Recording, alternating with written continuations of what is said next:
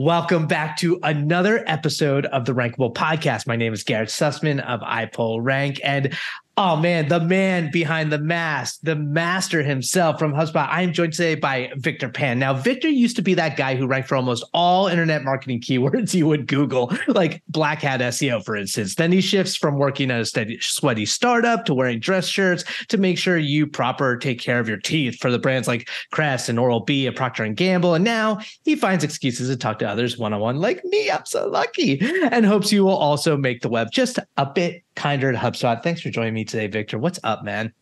Uh, everything's good. It's a great Friday, and I'm just happy to talk about search and geek out with another fellow uh, SEO. And I remember in my early days when I was still doing link building, I somehow scored a book doing something that was about link building. And uh, yeah, it was from you and uh, Eric Ward. So uh, you know, it's it's kind of come full circle in some way. Like You'll meet the people that you uh, work in the same industry at some point or another. And for me, I think it's these uh, the people that stay in SEO that are really valuable to connect with. And so I'm very fortunate to be here uh, and just to talk about some thoughts about search.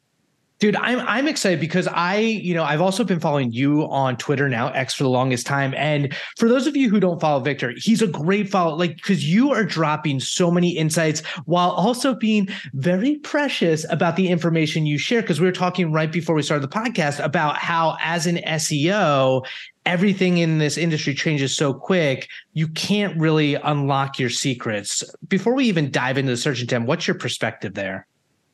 Uh, yeah, I think the thing about search intent is uh, with the release of uh, the Department of Justice, uh, you know, and their trial with Google, you're starting to see how clicks uh, have always been kind of the magic behind uh, how Google assesses uh, a search result, and not just clicks. It's also those other user interactions which they group together. Um, and whether it's the hover, whether it's a SERP feature that you interact with, all of that is being logged. And that information is being used to help the next searcher who looks for the same query, uh, you know, get a better result. And the more features there are, the harder it is for those engineers to interpret what that means. And the less there is, the more clear it is. And I think that's really interesting because for the longest time, we'll have Google say like meta description is not part of the rankings which is true. Like literally, it is true because they'll just be like, it's not. But you have this other line of SEOs which have been saying for the longest time, it's like, but it'll impact your click through, and that's what we care about. And then at the same time, you also have now uh, information saying like, hey, if that click through is higher than we expect, maybe that should deserve a higher position. Let's test that out for that next person to go. And if that truly is true as well, then you start going into this other uh, portion, which is like, oh, are they a brand? Is that why they're being preferred? And now you have all these like weird conspiracies about uh, how Google prefers brands versus not, all coming together. Uh, and I'm not the first person that feels this way. Uh, AJ Kohn, OG and SEO, just wrote uh, a great article on it's Google enough um, and I highly recommend anyone else to kind of read that. Uh, I've been seeing this for the longest time, but I cannot put it as out as, as eloquently as uh, AJ can. And he also reveals like little things that have been um, leaked throughout the days, right? Whether it's uh, Nav Boost. Uh, I've been really digging into for the longest time previously uh, this other document, which is called Twiddlers, which is a re-ranking portion of how Google reorder search results. They and then they claim not to, you know, censor certain sites, but deep down in the documentation, there's like a, a, a deny list, a blacklist, if you will, uh, of things. And so that's like you're like, wow, am I in the sandbox? You're like, eh, is that a sandbox? Maybe they call it something else. So I think again with search, there's just so many fascinating things, and with uh, you know this click through stuff and rankings, it's you, you got to stay on top of it but at the same time, uh, you got to do more than just what the searchers, um, search engines are doing when it, when it comes to intent.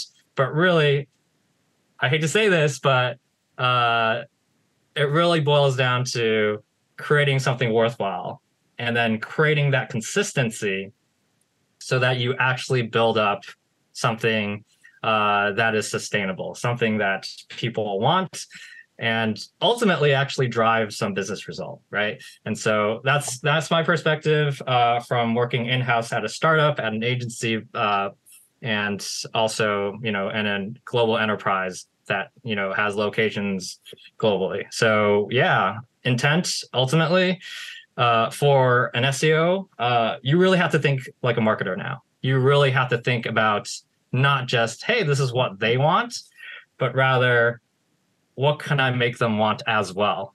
And if you control more of that, then you have more control over the search results. Otherwise, if you're always chasing the algorithm, uh, you'll always be one step behind, right?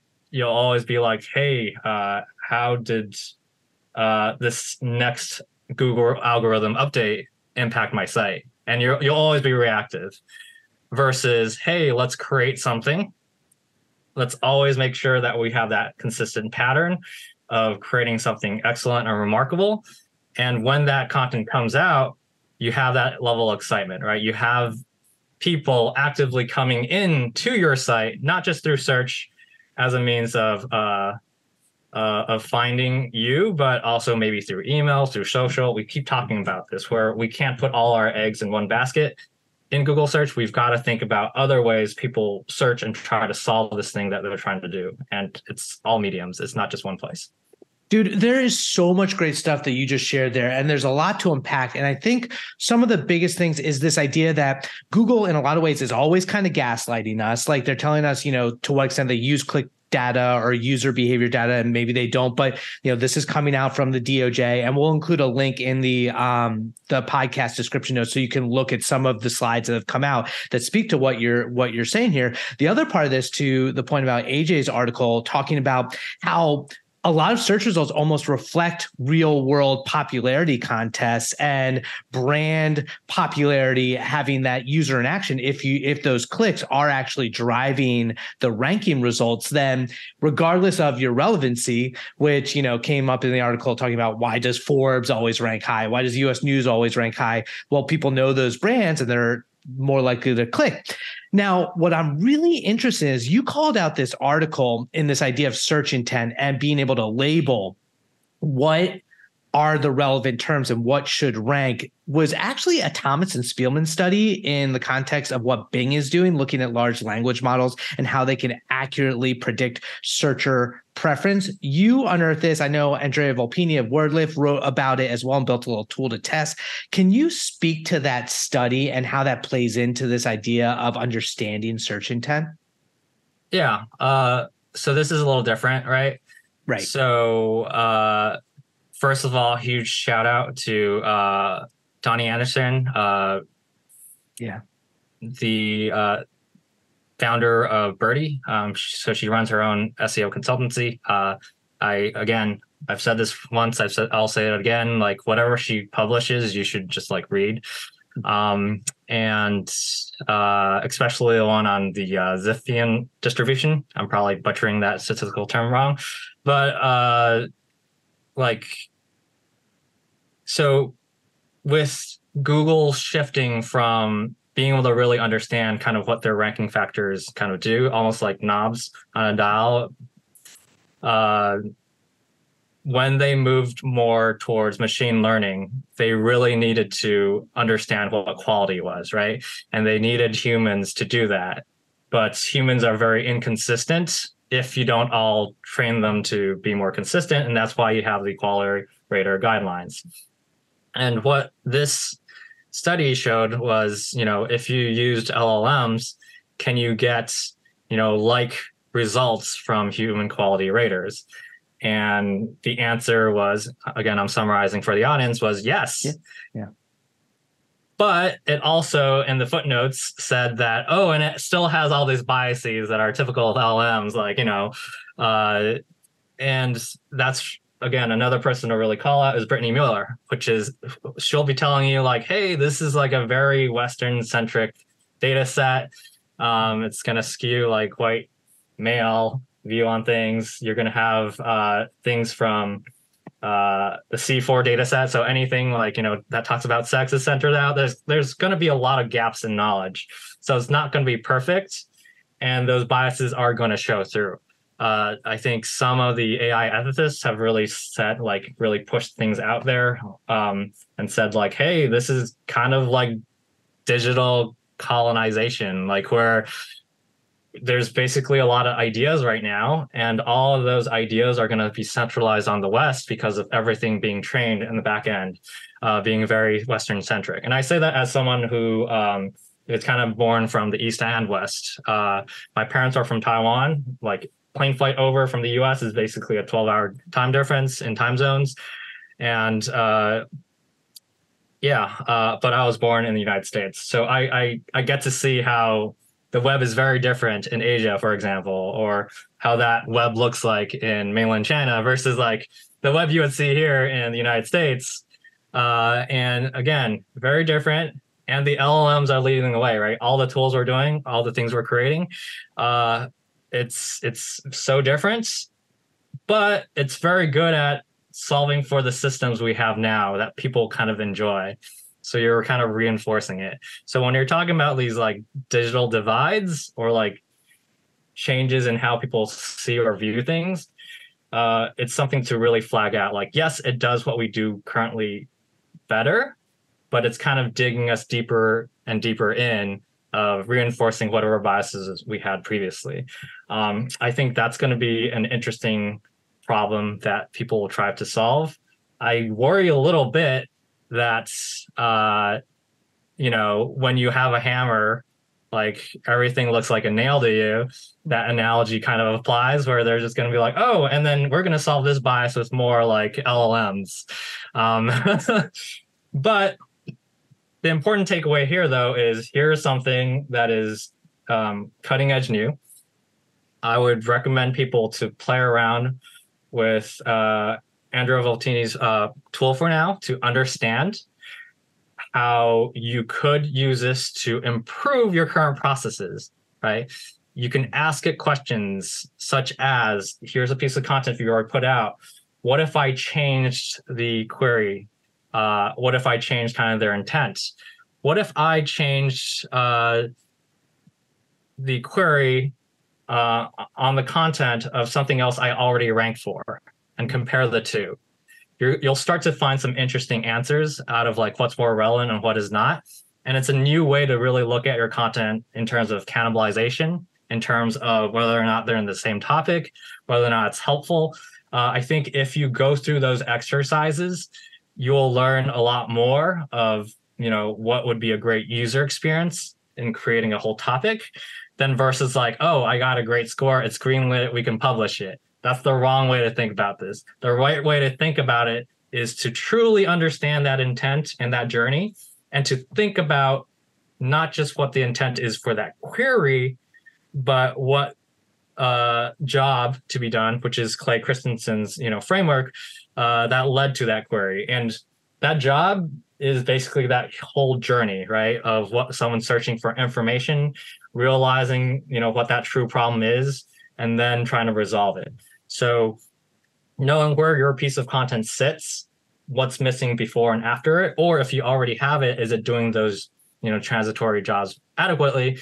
That is a great tool to tell you what is relevant, what is not, um, and whether or not you know that piece of content should just be one piece of content from a qualitative standpoint, which is super interesting, right? Because now you have a machine that can give you the same answer every time. So really reinforce here that if you read the paper, the temperature has to be set right.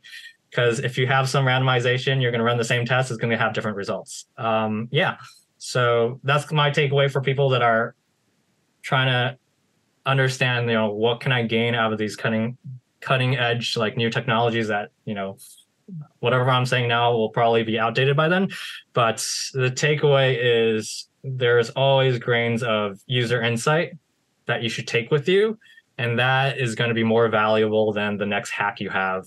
You're like, hey, uh, I'm an SEO, how to be an SEO expert using GPT. And then you have of those threads that miss the nuance, which is this is a tool to understand the user. Well, it, it's so interesting the way you explain it because it's like to your point, we all want to think that you know people are still smarter than than machines at this point and we want to be able to trust our intuition but that's different than the way that google actually thinks about the relationships, the semantics, the entities of these different concepts. Just because you think there's a connection doesn't always mean that it's exactly the way that Google understands it. And so this is almost like more of a mathematical machine learning tool to at least validate your own intuition in the first place because it's like if you think one thing and google thinks another i hate to say if your goal is to rank on google it doesn't matter as much what you think. You still have to play the game to some extent right? I, I agree with you. So there's playing the game and then there's creating something novel. Mm. and this actually brings up another problem in search that's worth discussing. It's this concept of a data void. So, uh, for those who don't know in the audience, there's like a research paper from Bing where they realized, hey, there's a lot of queries that's coming out of nowhere.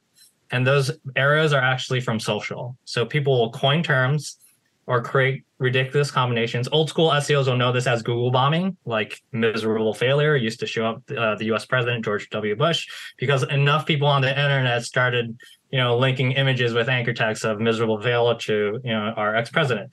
And so uh, these queries are popping out of nowhere, right? And what can search engines rely on? Well, they don't have data from social. It's coming out of nowhere.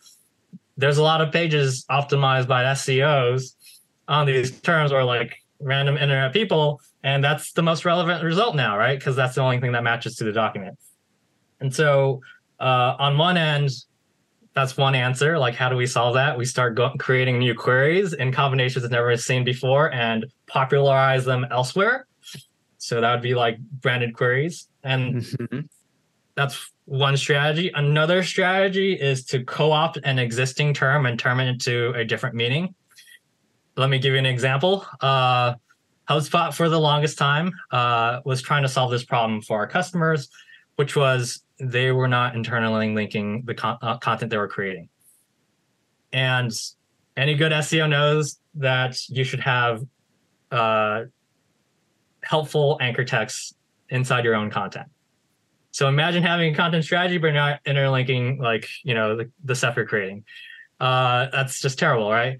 And so we're like, it's like, what's what's the problem here? It's like people don't get it right like they they don't see that user journey they don't understand that links are kind of what brings things through and that's also how google understands the relationships between documents in your uh, web page so we were deciding whether to call you know this new idea it's not new of interlinking uh, either uh, i think it was either topic clusters which by the way was originally a statistical term right like and mm-hmm. or uh, I think it was like Hub and Spokes or some other name. Again, SEOs, some other SEOs probably had the same name, and then they're gonna like I was first. I don't care. Like what we were trying to solve straightforward was like how do we get people to interlink, especially our customers.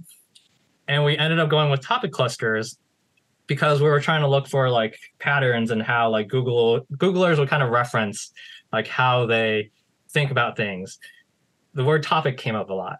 And so we are just like, oh, we should do that. It'll sound like we kind of knew what Google was doing.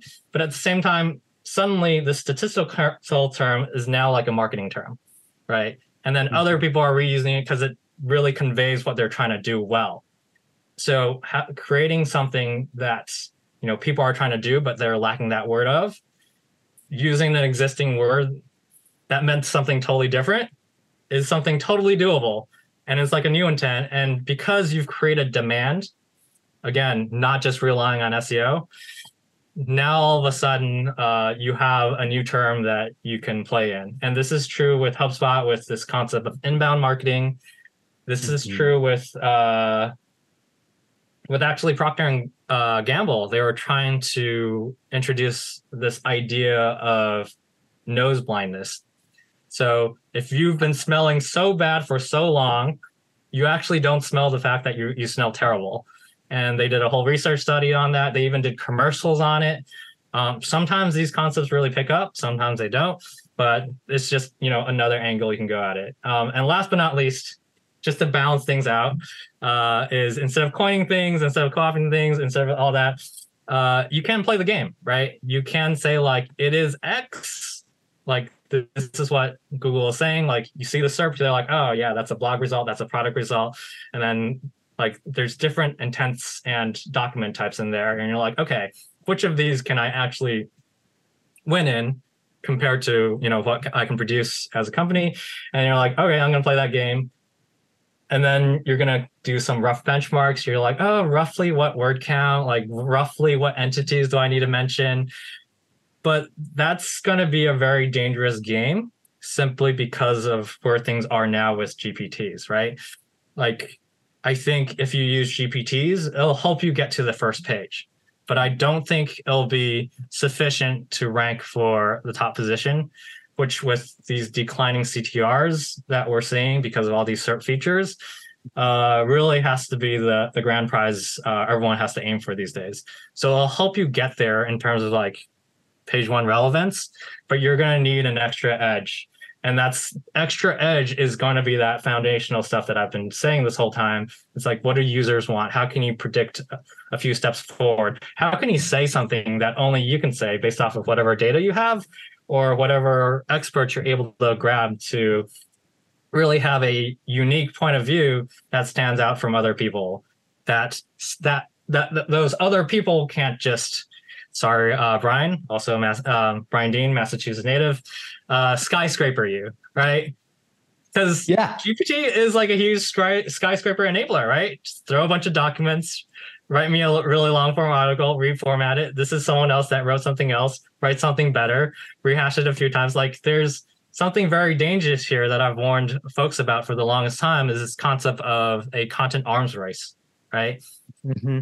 If you look at the average word count to rank on page one, and you look at some of the keywords uh, that are very competitive, and if you've looked at it through the decade, that number has only been increasing, and we've been causing that ourselves in this like self-fulfilling prophecy, right? And so I'm happy for passage ranking. Hopefully that will start to break that chain. But again, I'm just saying here that uh, you do have to play the game sometimes. Note that the SERPs are going to change so much, especially with SGE coming out. And uh, the only way to truly, truly, truly have that edge, I hate to say it, is to have that brand, to have that bias in this world of choices and, you know, uh, uh, to go through that clutter, to reduce the cognitive load for that searcher and go like, oh, there's just so many results. What do I do? Oh, there's HubSpot. Let me just click on that. They they consistently create something that can solve what I need to do. I don't have to click on a bunch of ads, or maybe there's way too many pop-ups, whatever. Um, there you go. That's your answer, right? Like that's the way to really cut through. You have to play the game, but at the same time, you have to do something a little different there is so it's so interesting because it really reveals the way you explain it how that informs your strategy like the size of your brand the amount of your resources really does allow you to do more than a startup that's just starting off like if you are it's funny I, I think comes to mind is the the movie Mean Girls, where they're like, you know, trying to make fetch happen. Like, not anyone can make fetch happen. Like, if you, you know, inbound marketing is a perfect example. Or, you know, the the ultimate goal is to make your brand a verb. You know, when we think of like googling something, or I need a Kleenex or a Band Aid, and I still I still don't know why Twitter rebranded. You know, in this whole conversation, it's so funny to think about all the brand equity that was lost from Twitter. You know just by like tweeting was literally, you know, one of those examples. And here we are now. One other thing that I'd love to speak to uh, before we get to the rapid fire rankings that you're talking about it in terms of the data void is this idea that's come up a lot recently of information gain, which is adding new information to an existing topic do you have any insights into how Google understands that the new information is actually valuable? And what are your thoughts on the value of information gain going forward? So, this is something I'm actively looking at. Um, I don't have a good answer for you. Uh, in short, I don't know. Um, I think it's the way I've been tackling this, and other people can try to, to go through the same method, is uh, when you the particular application I'm looking at is featured snippets. Like, how do you win a featured snippet? So right now, it is kind of playing the game, right? Like, uh, and I think my hypothesis right now is that feature snippet has to do with uh, not information gain. It is actually a uh, uh, an exercise of like, here's what Google knows about this whole entity already. It feels confident that the user wants a quick answer. So there's a certain level of maturity. And then Google is just playing around with like what is the best short answer for that. And as like an SEO, you're you're you're playing that game, right? You're typing the site colon, you're like who's number one, minus, enter their website. Who else is on that? Like uh I like to call the feature snippet auction so it's like, oh, next site, next site. All right, these are the four copies. Let's copy exactly what they have. Let's look at all the entities that are similar amongst them. Let's look at the word phrasing, sentence structure, all that. And you're like, all right, let's copy this. This is the number one that's working. Let's change a word here and there. Um, things I'm playing around with. Do I add more entities or does that dilute and mm. lead to like it's you know a, a different topic? Um, do I add entities that have a, a, salient score that's like lower than a certain threshold? And does that make a difference? So if you use Google's Knowledge Graph API, you type in a word and then you'll have like, you know, related topics to it, right? Like, is there a threshold where I add a word related more? It makes me more eligible for that or not, right? And there's also this element of, hey, let's just grab a bunch of featured snippets that have the same modifiers in different areas and spaces and see what the patterns are and not just in my topic and then use those as different hypotheses of like the five to ten different variations that i'm going to run through that eventually i'll win it and i'll eventually i'll probably lose that too. Um, so that's uh, that's kind of where my mindset at, is at when it comes to uh, you know do we add an entity to whatever we're optimizing for or do we remove them? Um, it's you know you rank for a topic if you're on position one for the head term, you'll find that you'll rank for like 10,000. This is an exaggeration, but sometimes not. Long tail variations of that, right? And all those rankings on those long tail variations, you're not number one for all of them. It's like all over the place. And if you've ever done, you know, like uh, revisiting your content to freshen it up, you're an SEO, right? So you're going in or you're you're a, a writer trained on SEO, you're going in, you're looking at all those keywords, and you're adding it back in or changing the structure of your content. And ultimately, you'll find like, hey, it's very inconsistent. Sometimes if I do that, I actually lose rankings on my head term. Sometimes like there, so there's a lot of guessing involved. Uh, and for me, it's trying to understand like how far am I off on that topic or in the other way? Is this like a new post? If it's not, I think that's the stuff that people should really look into and truly understanding again, where's the user intent? Is this piece again too damn bloated and it's now 10,000 words versus like, oh, this could have been like, you know, four or 500 words somewhere else. And maybe the content, the document type is wrong. Maybe it's like, hey, this was a blog post, but this really should be like an FAQ somewhere else, or it should be a part of a glossary, uh, or this should be something uh, that would be better served as a video result. Oh gosh, forbid we have to create something on YouTube now because, uh, anyways, that's another gripe altogether on how Google's trying to shift things to be more visual and entertaining because you know a search engine is going to become uh become obsolete the moment it loses the hearts and minds of the next generation. well, and to Can that you point, imagine I mean, Google being, you know, the thing that's old people use only, and like everyone's literally just only using TikTok. Like that's something I, I like. That's an aging demographic. Like, like I'm an aging demographic at this point, right? So that's something I'm constantly thinking about and looking at my kids and how they use voice search or how they don't use head terms to search.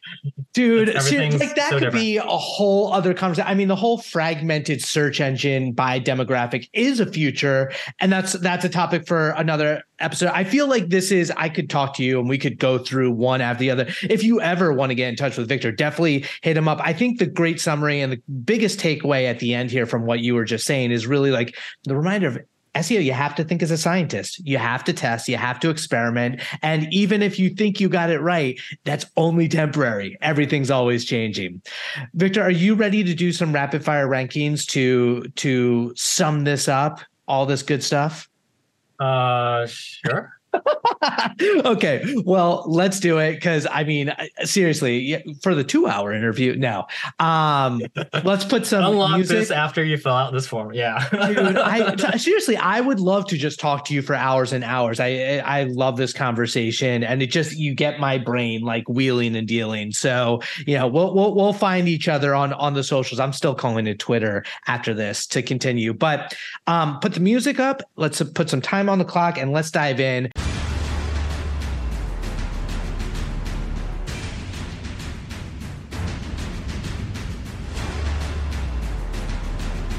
First off, rank your top three of something, anything that you love most in the world. Anything I love the most in the world. Uh, so if you can't tell, I'm kind of a weird person. Uh, whenever I have an opinion on something, I remind myself that I'm not the average Joe or Jill or whatever. Um, and so uh, I really enjoy like really uncomfortable silences. I think they're hilarious. I think they're very powerful, and I think if you're able to share that with someone, that's pretty that's pretty uh, it shows that you're really close with that person. I i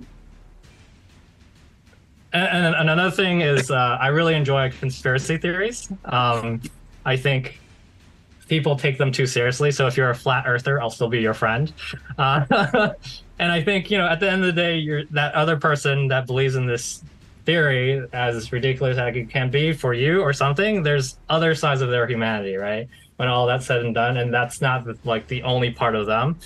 And uh, if we can't embrace kind of the wild parts of the world and these alternative beliefs then we're just going to create like bigger separations. So I, I really enjoy just like embracing people for like all their weirdness and then accepting that that's not the whole person.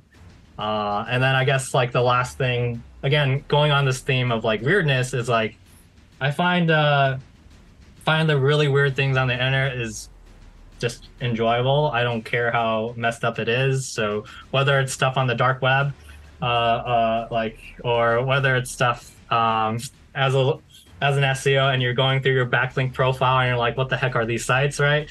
Or like, why are these like religious looking sites um, linking over here and there? Like, why is it coming from these com- uh, countries? Or I was just talking about data voids. Um, like, it, it just fat it just tickles my brain and i'm i'm just glad i can actually joke about something so nuanced with other people in the seo community. So yeah that i'd say those those are pretty top three weird things that i enjoy.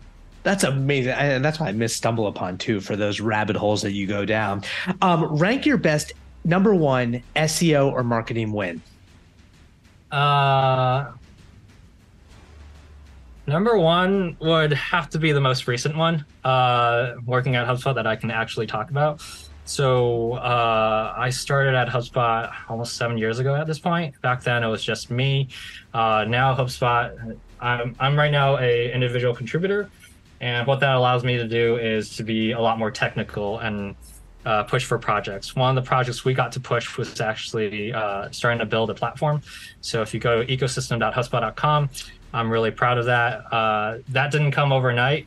I had to first persuade people to start building um, a directory at HubSpot, which back then everyone was like, you know, uh, link building through directories is dead. And I was like, no, we're going to build a directory. Um, and it worked out very well for us, uh, which is the current HubSpot resource library. This was before we even supported dynamic uh, content within HubSpot. Oh. Um, so that led to creating an actual platform and i got to spec out uh, the whole infra. That w- would be like seo first for a lot of things. Um, and so it was my excuse to you know play around with dynamic rendering think about like the whole process of like how do you get people to submit an asset to a marketplace and really understand the supply and demand of things? Uh, it was wide opening for me uh, and i'm just really glad that you know we could create something of value for not only hubspot partners hubspot uh, whether you're a solutions partner like an agency an app partner that does an integration or uh, a uh, you know someone who is developing on the HubSpot CMS and creating assets to sell. Uh, I think it's just a great experience overall to be able to uh, work with a huge, talented, you know, team and have an outsized impact. So I'm pretty proud of that. Dude, that is epic. That's so cool. Okay, rank your top three SEO tools. Top three. Uh, so I would probably use time as a metric to rank top three. This not, that's the way I'm weighting this. Number one, technically I'm in HubSpot the whole time. Um, HubSpot has, has its own SEO tools, uh, so that would, I have to put that as number one. Um, number two, I'm probably using Ahrefs more than SEMrush, and then the third one would probably be SEMrush. I use Screaming Frog too, but what I've been finding these days is the Ahrefs uh, crawls are actually pretty good now. Like it's like if you don't need a uh, on the moment snapshot, uh, Ahrefs actually does a good job for that. That's again. So sorry, Screaming Frog, still love you, but uh, you know, uh, I'm finding that a lot of times I can just look it up on Ahrefs and the data is actually there. Uh, again, not endorsement.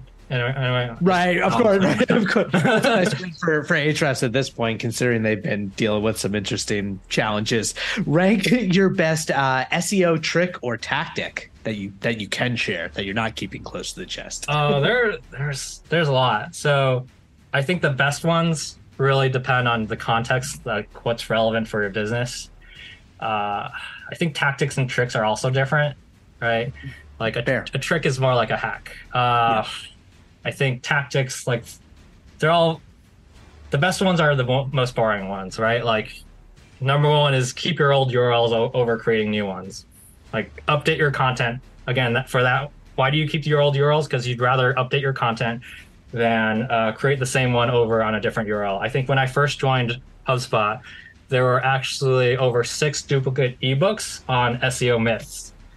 And that was, I was just like, that's low hanging fruit. Let's just make sure there's only one so that the version from uh, 2013 doesn't outrank the one from 2016. Like that's just quick cutter, easy SEO. I, and I know it sounds amazing that HubSpot didn't know that back then, but now that's a constant thing we uh, make sure we do.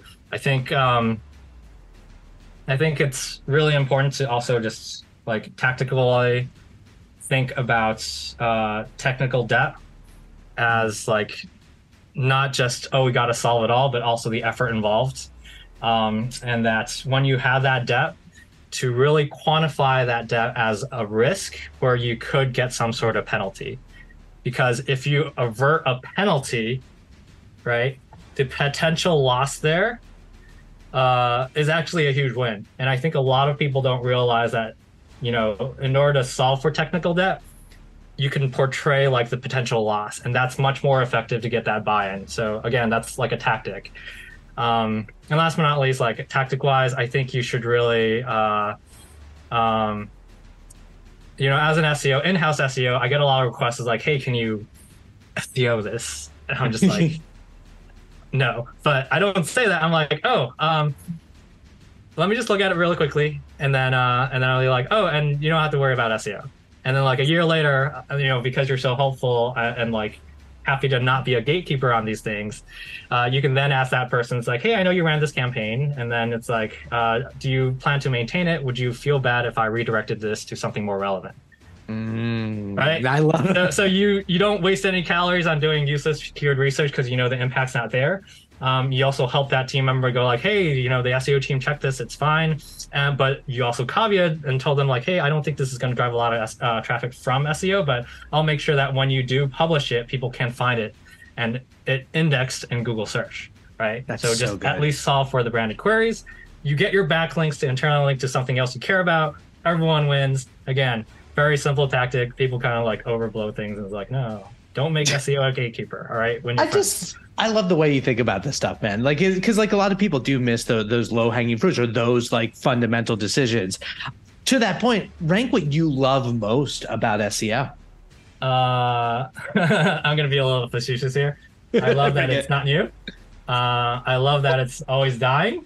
and uh, I think the most true answer, though, it's I love that it's there's no way, there's no one way to be successful to, uh, in an SEO career, right?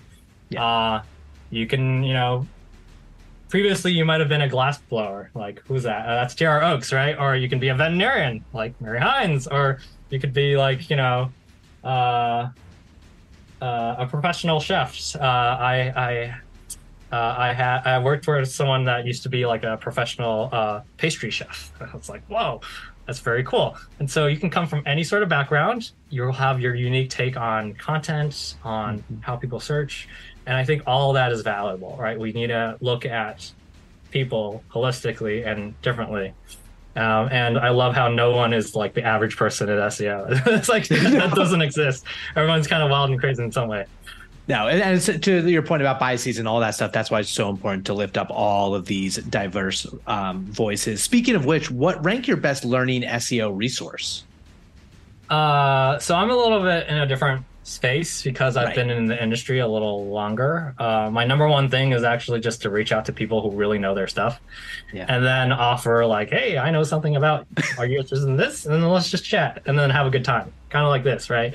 Yeah. Um, the other thing I kind of do is to look at tangential topics that's not SEO related. So I've been really into IR now. I'm not an expert in IR, but I understand how important it is to understand like, you know, IR scores of like how documents are scored and how that reflects to relevance and how that goes back to SEO. Well, some would argue that's still SEO, but maybe it's you're looking at uh, UX and design. Maybe you're looking at um, CRO.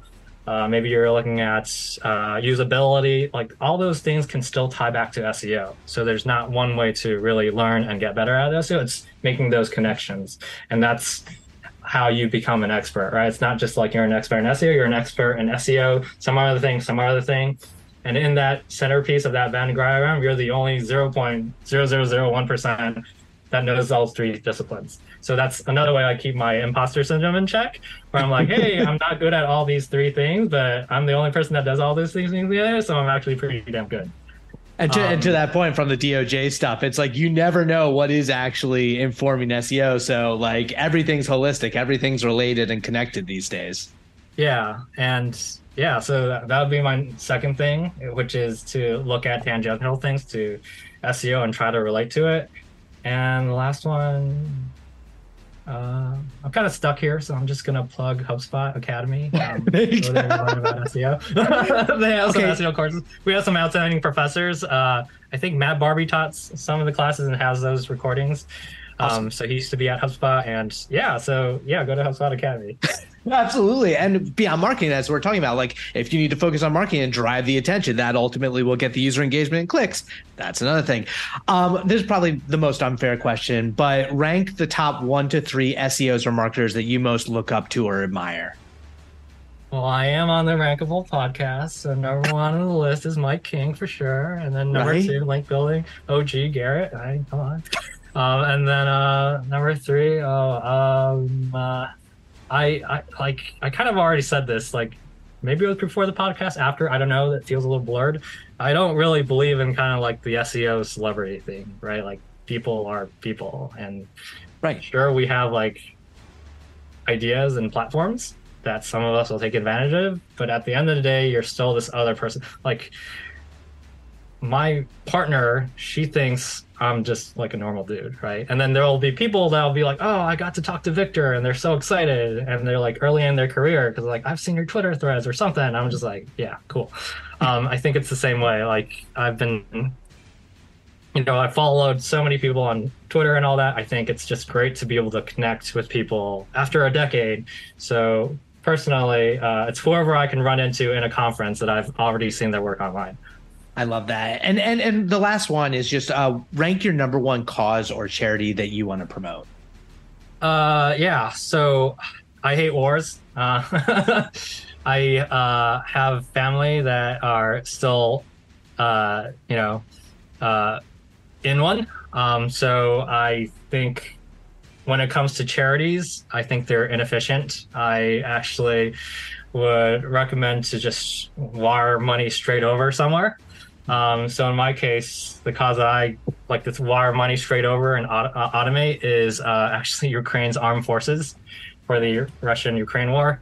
Um, and then I'm obviously on one side, which is to stop the war, and also to uh, make sure that my, uh, you know, my family or extended family uh, is in a good place. So again, uh, that would kind of be my cause. There's other things I care about. They're generally more local, uh, and those I think it's really important if you're in a community to really take care of those things first.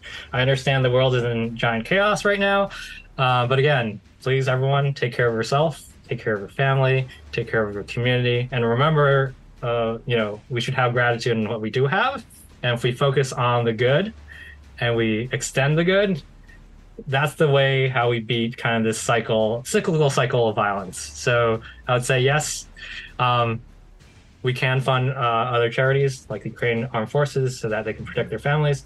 But at the same time, what can we do internally at home is you know spread that joy, spread that kindness uh, to the others near and around you. I, lo- I love that. I mean, it's deep and it's real and it's where we are in 2023. If someone wants to get in touch with you and and and share that and and talk SEO or anything, where, where's the best way to get in touch?